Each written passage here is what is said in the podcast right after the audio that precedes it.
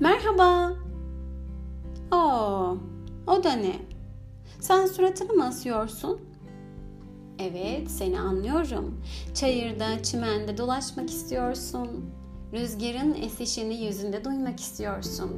Göğün maviliğini gözlerin doluncaya kadar hissetmek istiyorsun. Ama birazcık sabretsek olur mu? Belki bir şiir bize şifa olabilir. Hilmi abi diyor ki, kendimi yollara adadım.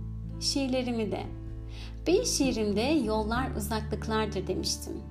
Yürüdüm dile gelmekle gelmemek arası bildiğim yerde. Giden ben değilim yoldur. Yollarsa her zaman biraz küskündür. Yokuşlarda ve inişlerde. Ben hep yollar düşedim, derin yollarda yürürken.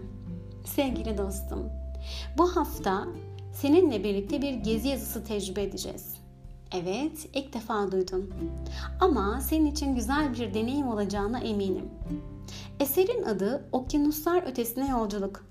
Eserin yazarı ise Gülten Dayıoğlu. Keyifli bir dinleti dilerim.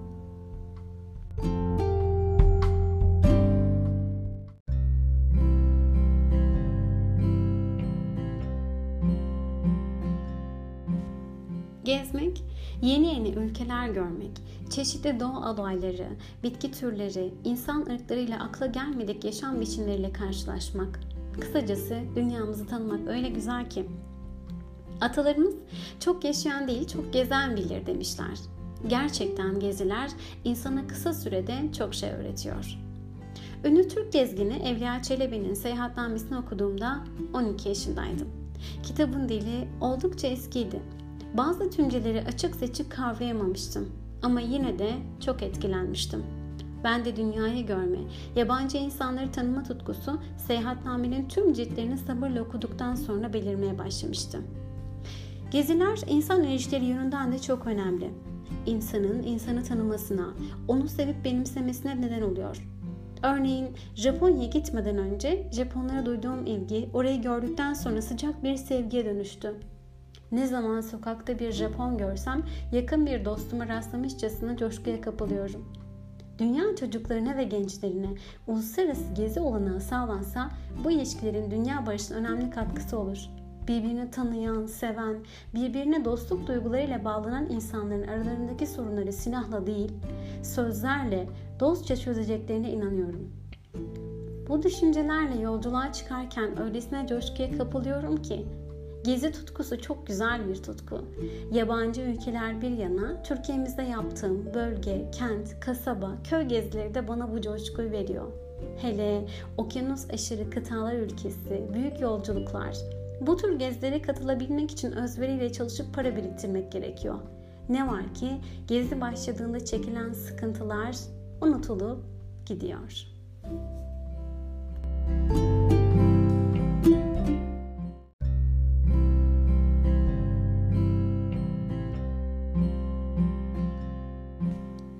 Güney Amerika gezisini yıllardır düşlüyorum.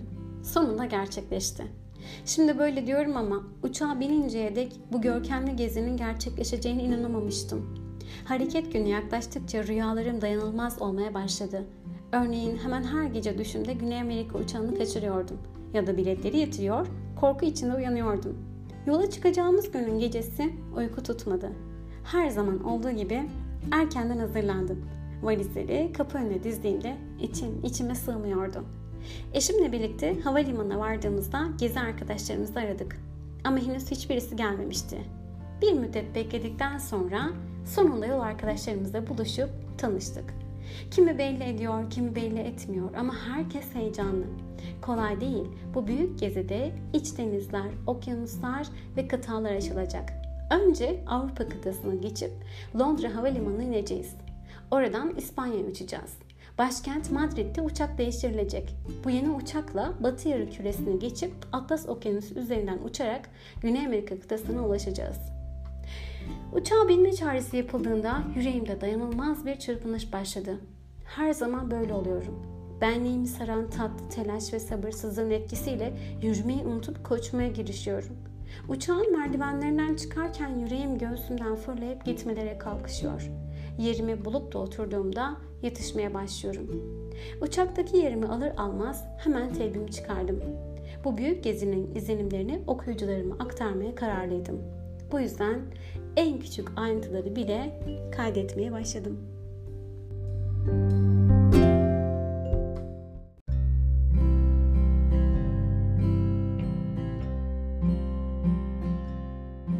Şimdi geziye dönelim. Uçağımız önce İngiltere'nin başkenti Londra'ya uğradı. Orada bir saat bekledik. Londra Havalimanı çok güzel ve çok hareketli. Burası birçok havayolunun kesiştiği bir merkez durumunda.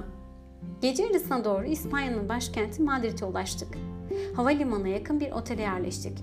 Güney Amerika'ya ertesi gün saat 16 sularında uçulacak. Rehberimiz sabahtan öğlene değin bizlere Madrid'i gezdireceğini söyledi. Çocuklar gibi sevinerek yataklarımıza sokulduk. Ertesi sabah erkenden otobüse doluşup Madrid gezisine çıktık. Burası geçmişte bugünün uyum içinde kucaklaştığı güzel bir Avrupa kenti. İspanyollar tarihsel yapıların değerini biliyorlar. Onları yıkıp da yerlerine beton yığını gökdelenler dikmemişler. Kentte bütün eski yapılar özenle korunmakta. Zaman darlığı yüzünden otobüsle ana caddeleri geziyoruz.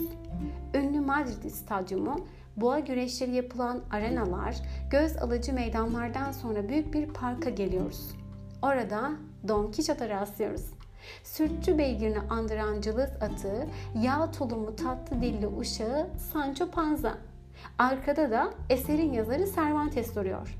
Tunçtan yapılma görkemli heykelde Don Quixote atının üstünde öyle bir kasılıyor ki Eh ne de olsa yer değirmenleriyle yaptığı korkunç savaşı kazanmış ünlü bir kahraman. Elbette kasılacak. Heykelin çevresi onu sevenlerle dolu.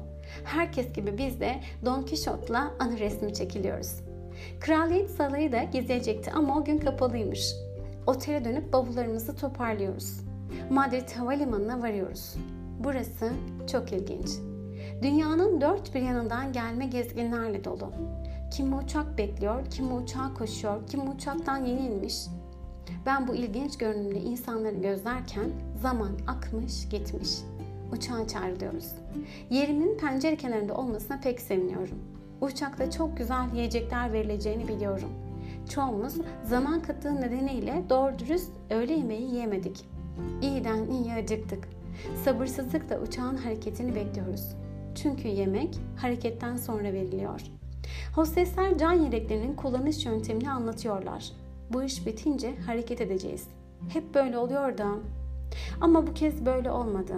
Ne yazık ki hareket edemiyoruz. Dehşet verici bir haberle yerlerimizden fırlıyoruz. Uçağımıza bomba konmuş.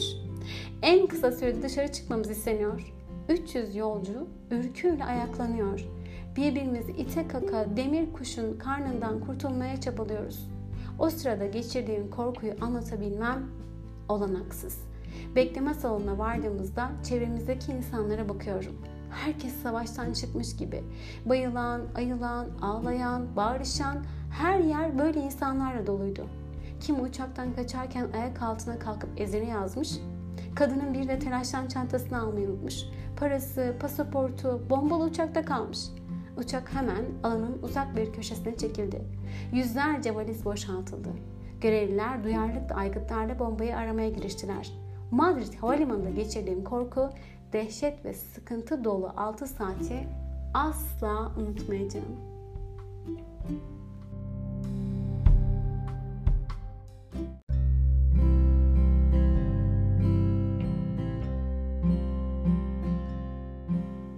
Sevgili dostum, bu eserin yalnızca bir bölümünü seninle paylaştım. Sözlerime son vermeden önce İbni Batuta'nın bir sözünü seninle paylaşmak isterim. Diyor ki, yolculuk önce seni sözsüz bırakır, sonra da iyi bir hikaye anlatıcısını dönüştürür. Kaleminin mürekkebi hiç bitmesin. Hoşçakal.